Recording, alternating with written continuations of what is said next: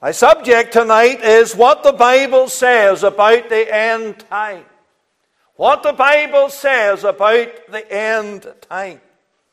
You'll find the basis of the message in the portion of Scripture that we've read from earlier in our service, 2 Peter uh, chapter 3. Over a long period of time now, the news has contained a massive amount of material about climate change, about how we need to protect this planet, about zero emissions, carbon footprint, etc., etc. All terms that are part and parcel of the fixation of scientists, political leaders, protesters, who are gathering together in conferences and protest marches and rallies across the world to try to get legislation in place that will cause the world to be, as they put it, a greener place and will stop this planet disintegrating over the next decades of time. Now, of course, we understand that man has done things to pollute the atmosphere. And we understand, too, that we have a role to play in putting out less pollution into the air and into our waterways and onto the ground as well.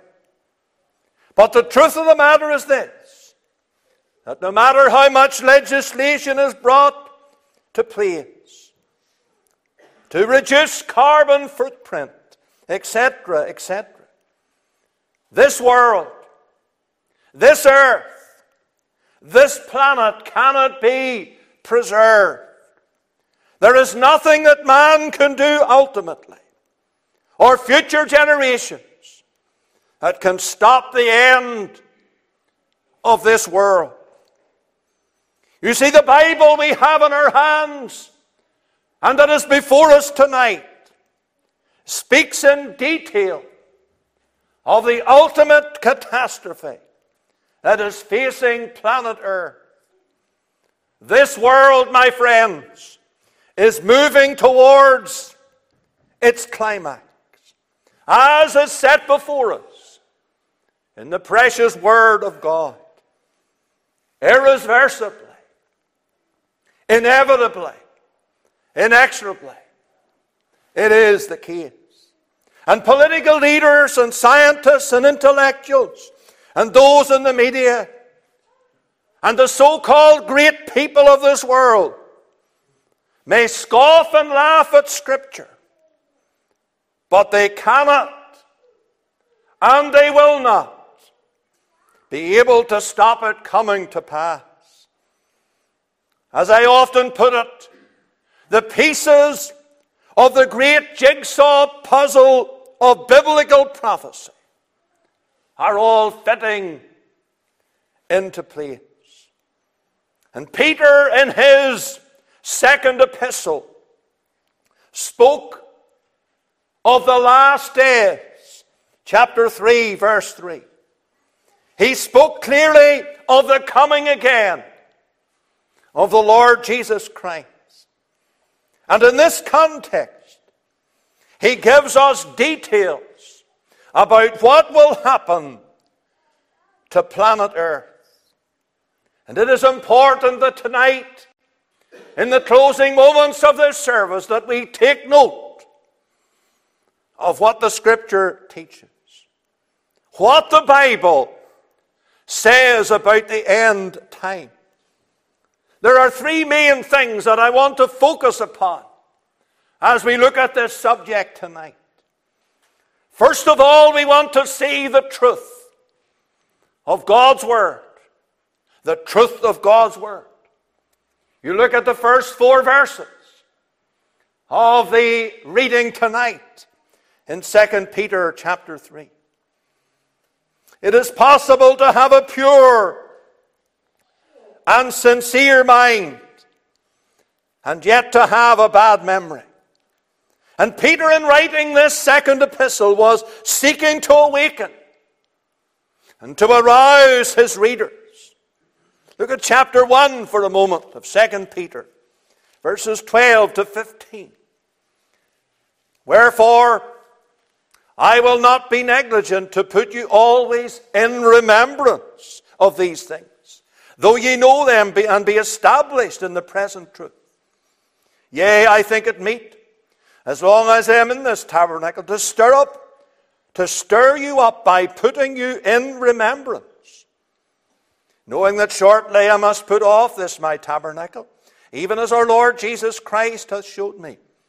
Moreover, I will endeavor that ye may be able, after my decease, to have these things always in remembrance. He's seeking to put them in remembrance. He's seeking to have it engraved upon their memories. You see, my friends, it is easy for believers to get accustomed to God's truth. Remember in Scripture that Eutychus went to sleep listening to Paul preach in Acts chapter 20. Our Heavenly Father sacrificed so much that we might have the truth and His Word and freedom to practice it. And of course, on this Reformation Sunday, we think of those who laid down their lives to give us the scriptures in our mother tongue. But too often we are complacent and we take it for granted.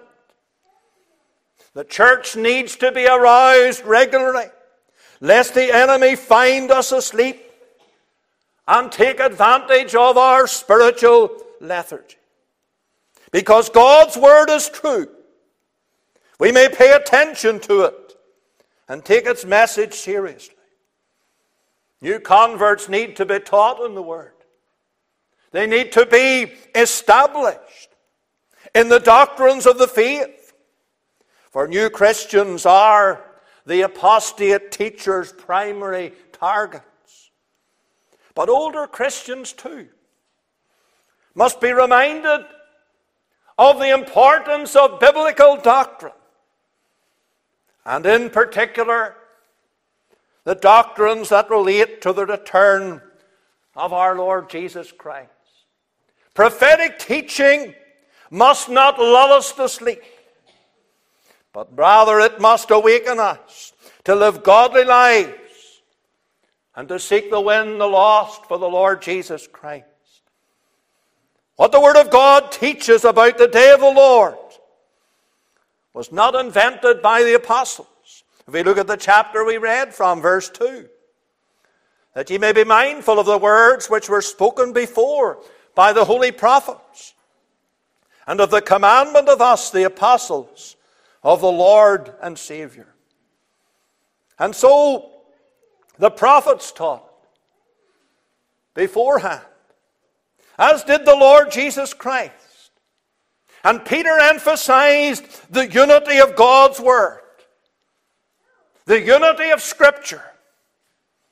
When the scoffers denied the power and coming of the Lord Jesus Christ, they were denying the very truth of the prophetic books, the teaching of the Lord and the Gospels, the writing of the apostles. And like our Lord's seamless garment, the Scriptures cannot be cut apart without ruining the whole we speak tonight about the unity of Scripture, the unity of God's Word on this very matter of the end time. As far back as the days of Enoch, God warned that judgment was coming. You look at the epistle of Jude, verses 14 and 15 of Jude, it says this. And Enoch also, the seventh from Adam, prophesied of these, saying, Behold, the Lord cometh with ten thousands of his saints to execute judgment upon all, to convince all that are ungodly among them of their ungodly deeds, which they have ungodly committed, of all their hard speeches which ungodly sinners have spoken against him. And many of the Old Testament prophets announced the day of the Lord. And they warned that the world would be judged. You read through the prophecy of Isaiah, chapter 2, chapter 13. Jeremiah chapter 30, verse 7. Daniel chapter 12, verse 1. The book of Joel, the book of Amos, Zephaniah, Zechariah. Our Lord taught in His Word about this day of judgment. In that sermon on the Mount of Olives, Matthew 24 25, Paul discussed it in 1 Thessalonians chapter 5, in 2 Thessalonians, and the first two chapters. Also, we read of it in Revelation chapters 6 to 19, describes this terrible day. You see, my friend, the scripture describes for us the wrath that will be poured out upon the nations when Satan will be to the fore. He will vent his anger and his malice, and it will culminate in the return of the Lord Jesus Christ in glory and in victory. And not only does the Word of God predict the coming day of the Lord, but it also predicts the appearance of the very scoffers who deny His Word. Their presence is proof that the Word of God they deny is the true Word of God. We should not be surprised, men and women, at the presence of these mockers. The Bible speaks of them on many, many occasions. A scoffer is someone who treats lightly that word that ought to be taken seriously. And the scoffers are widespread, whether it be in the media or whether it be in society in general whether it be in positions of power and prominence in this world. They are all around us. The people in Noah's day scoffed at the idea of judgment. And the cities of Sodom scoffed at the possibility of fire and brimstone destroying the cities of the plain. If you have tried at all to be a witness for Christ and to serve the Lord in this world, you will no doubt have had people scoff at you at the idea of hell or the future day of judgment. It is coming. Why do they scoff? Why do they mock? Because they want to continue living in their sins. Peter made it clear that the false teachers cultivate the lust of uncleanness. 2 Peter 2:10 and allure weak people by means of the lusts of the flesh. Chapter 2 verse 18.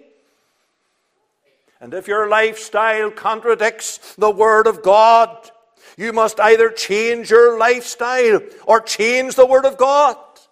And of course, the apostates choose the latter approach. So they scoff at the doctrines of judgment. They scoff at the coming of the Lord Jesus Christ. What is their argument? The uniformity of this world. Look at verse 4 of our reading tonight. And saying, Where is the promise? These scoffers, they're saying this. Where is the promise of his coming? For since the fathers fell asleep, all things continue as they were from the beginning of the creation. They say, things are as they were always. So there's no reason, they argue, to believe that anything of a catastrophe will happen in the future. And they take the scientific approach by examining evidence, applying reason, drawing a conclusion. Of course, the facts are that they willfully ignore a good deal of evidence. But that doesn't seem to disturb them. They continue on this particular path. The Word of God, my friend, is truth. It is still in the midst of this world, according to uh, chapter 1, verse 19 here. It is still a light that shineth in a dark place. We can trust the Word of God. The words of men change. But this is the word of him who cannot lie. The unchanging word of the unchanging God. And no matter what the scoffers may claim, God's day of judgment will come to this world. Jesus Christ will come again. He said, I will come again. He will return to judge the quick and the dead. And so we have the truth of God's Word. That's the first thing. I draw your attention tonight. But the second thing is this the tidings from His Word. Tidings concerning the coming again of the Lord Jesus Christ. Verse 10 But the day of the Lord shall so come as a thief in the night. And our Lord used this phrase in Matthew 24 43 and Luke 12 39. The Lord Jesus Christ will return at an unexpected time. So those in the house are shocked by it. They're unprepared for it. They're unready for it. Look for a moment at 1 Thessalonians 5.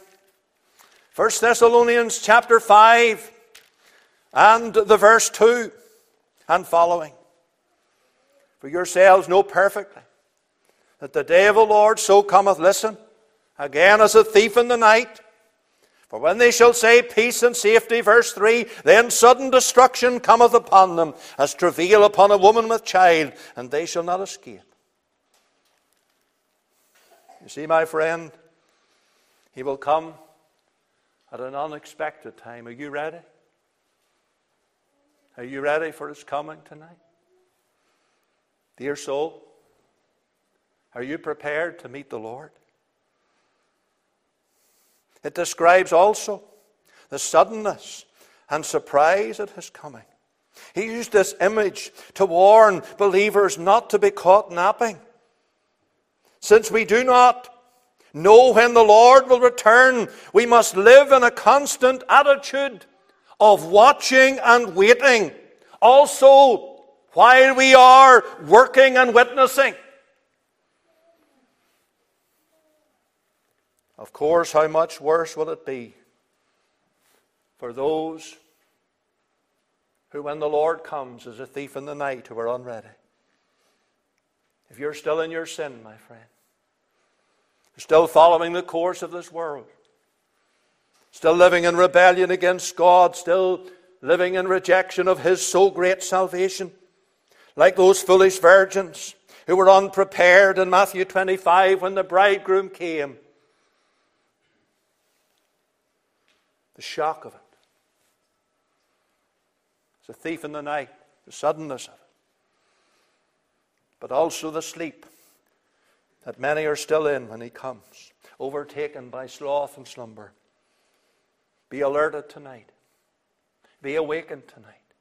Be aroused tonight. The Bible says in Matthew 24 44, Be ye also ready, for in such an hour as ye think not the Son of Man cometh. And looking at the words of the Apostle Paul in 1 Thessalonians chapter 5, verses 3 to 5, we see that the unsaved world will be, still be enjoying a time of false peace and security just before these events occur. Look at what the Word of God says there in 1 Thessalonians 5 and verses 3 to 5. This is what it says. They shall say, Peace and safety, then sudden destruction cometh upon them. But Ye brethren are not in darkness, that day should overtake you as a thief. Ye are the children of light, the children of the day. You're not of the night nor of darkness.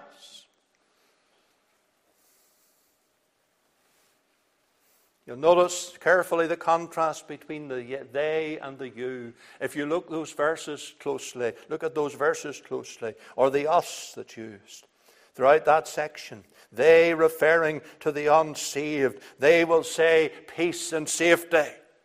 But we will say Jesus is coming. Judgment is coming. And this world is caught by surprise because men will not hear God's word. They will not heed God's warning. God warned that the flood was coming, yet only eight people believed and were saved. 1 Peter 3:20. Lot warned his family that the city would be destroyed, the city of Sodom.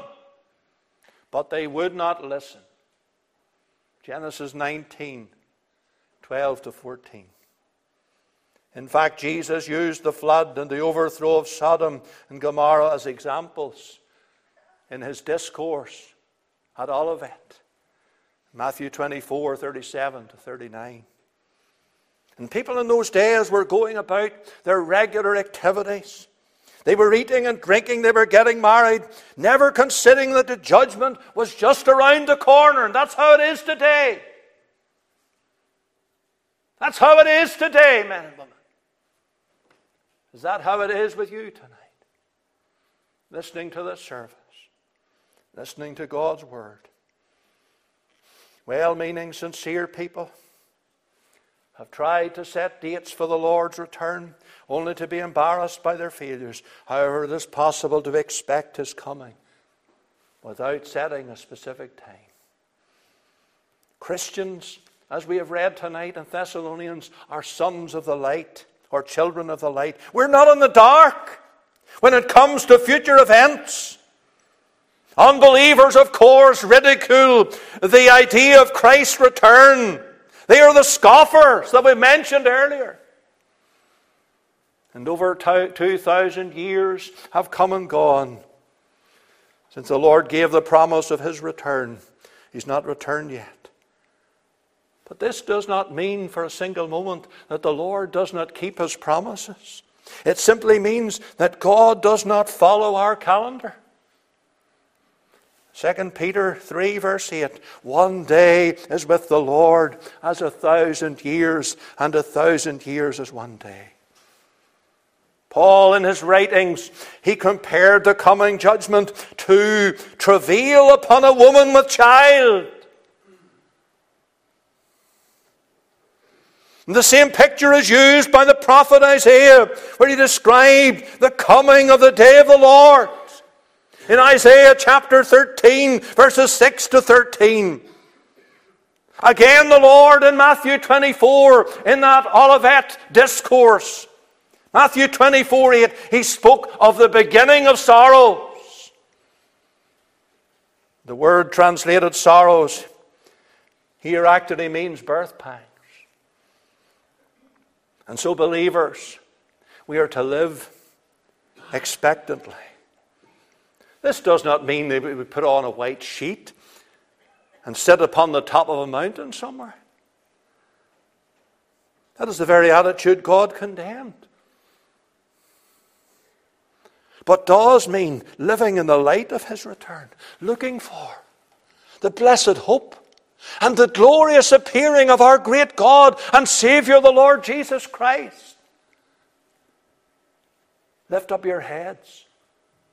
Look up, for your redemption draweth nigh. It's coming. And his return makes us realize that we need to seize every opportunity to serve the Lord because our opportunities for service will soon end. It means as Christians to live with eternity's values in view. There's a difference between ready to go to heaven and being ready to meet the Lord.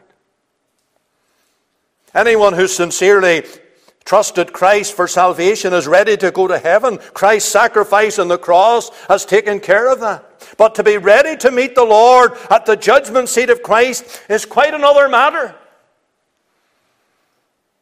Scripture indicates that some believers will not be happy to see Christ come back again. The Bible teaches us in 1 John chapter 2, verse 28, and now little children abide in him, that when he shall appear, we may have confidence, listen, and not be ashamed before him at his coming. And many times through the years as a pastor, It has been my sad experience to see believers deliberately disobeying God's word.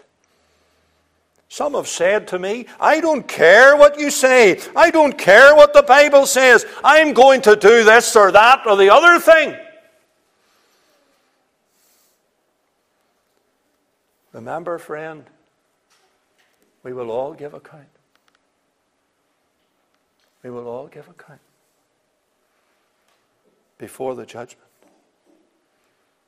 Believers who live in the expectation of the Lord's return will certainly enjoy a better life than Christians who compromise with the world. You see verse 6 here and what it says in this passage of God's Word that we are to live to the glory of God, not to be slothful, but staying awake, being alert, and being sober.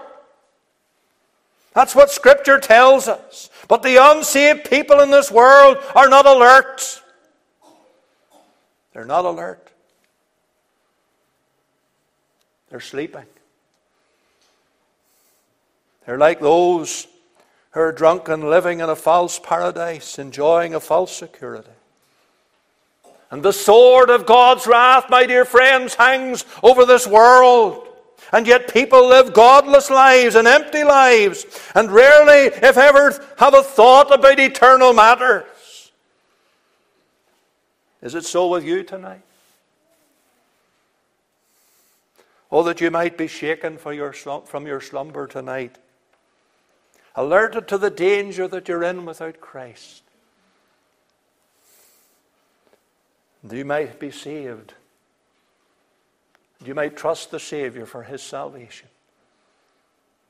Will you do that tonight? I impress upon you your need to be saved and to be saved now.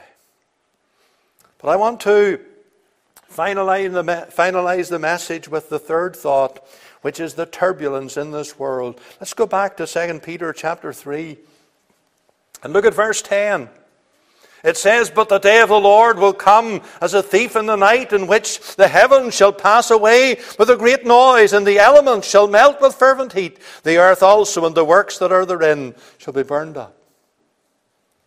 Speaking of the end of the age, the end of this world, he says, The day of the Lord will come as a thief in the night in which the heavens shall pass away with a great noise. And the word translated here, great noise, means with a hissing or a crackling sound. And the atomic bomb was tested in the Nevada desert. More than one reporter said that the explosion gave forth a whirring sound or a crackling sound. And the Greek word that Peter used here was commonly used by people for the whirring of birds' wings or the hissing of a snake. The Word of God says the elements shall melt with fervent heat. The word melt means to disintegrate, to be dissolved. It carries the idea of something being broken down into its basic elements. You see, the Bible says heaven and earth shall pass away. This earth is going to be dissolved, it's going to disintegrate. Let us not be surprised. That's what's happening to this world. The Word of God has told us it will happen. And it is happening. Of course, it will not touch the heaven of heavens where God dwells, but it will destroy the earth and the atmospheric heavens around it. Look at verse 11 and 12 of the portion. Seeing then that all these things shall be dissolved, what manner of persons ought you to be in all holy conversation and godliness, looking for the and hastening unto the day of the Lord, the day of God, wherein the heavens being on fire shall be dissolved, and the elements shall melt with fervent heat. We're being told that this earth is heating up. There's climate change. And all of this lobby that we hear are shouting and screaming about it. going out onto our streets with their placards, making things awkward in society in every way because of their opinions. And yet, all these world leaders are traveling around the world in their jets, causing more pollution. They're consulting together what to do about climate change. But the Bible tells us about it all. It's all part of the prophetic picture I suggest to you tonight. The end of this age. The earth also and the works that are therein shall be burned up. That's Scripture. That's what the Bible says. And man's works will be burned up, and all things that man boasts about in this world, his great cities, his great buildings, his inventions, his achievements, will be destroyed in a moment of time. And when sinners stand before the throne of God, that have nothing to point to as evidence of their greatness, it will be all gone. What a solemn truth that is. What a solemn truth.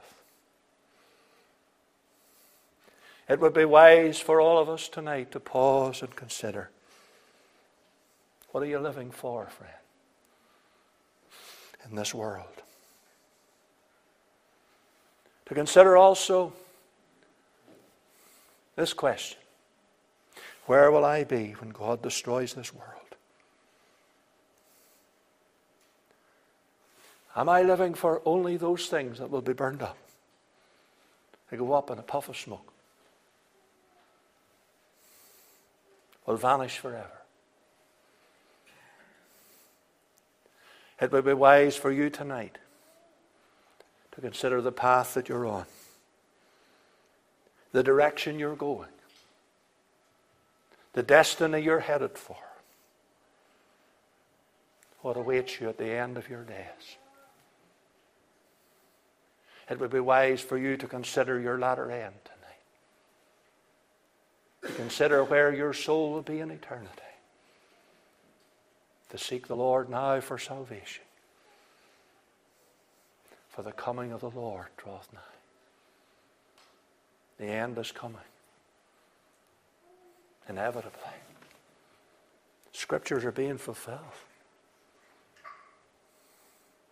I know you may have a particular view about prophecy, but friend, I'm not going to get into an argument about that. I'm giving you the plain scripture tonight. What it says. Christ is coming. This world is disintegrating and will be burned up. And God's judgment is coming. Are you ready tonight? Are you saved? Do you know Christ? That's the most important thing. And before you leave this meeting tonight, I pray we'd get ready to meet the Lord. Oh, be saved. His grace is free. Oh, be saved. He died for you. Some time ago, a man leaving meeting in Ballygon, in the church, he met me on the steps and he said, Mr. Smiley, I'm not ready to meet God. I'm not ready for eternity with tears in his eyes. He said, Will you come and see me? I said, I'll come and see you tonight. He said, Well, not tonight, but call me tomorrow and come. And before I left the house that morning, he was texting me to see what time I'd come at, and I arranged the time and I came. And you know, he said, as I've sat and listened to God's word, I realized through the years he'd listened humming for probably more than a decade of time. He said, I realize I'm not ready. And that day in his living room, he got ready. He sought the Lord, trusted in Christ. What delight that brought to my soul. My friend, will you get ready tonight? Seek the Lord before you leave this place. Or if you're listening before you close your eyes and sleep, close with Christ. What the Bible says about the end time. God bless His word to our hearts. Let us pray. Father, we pray that Thou wilt indelibly write upon every heart the truth of Thy word.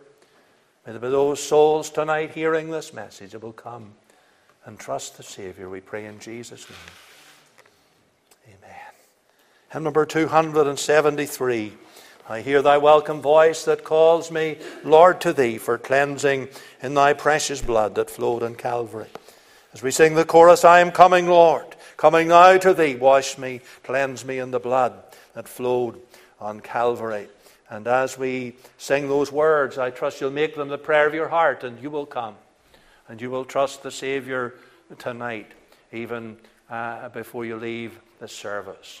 Uh, we're here to help you as you leave. Uh, I'll be at the door there. Do speak with us.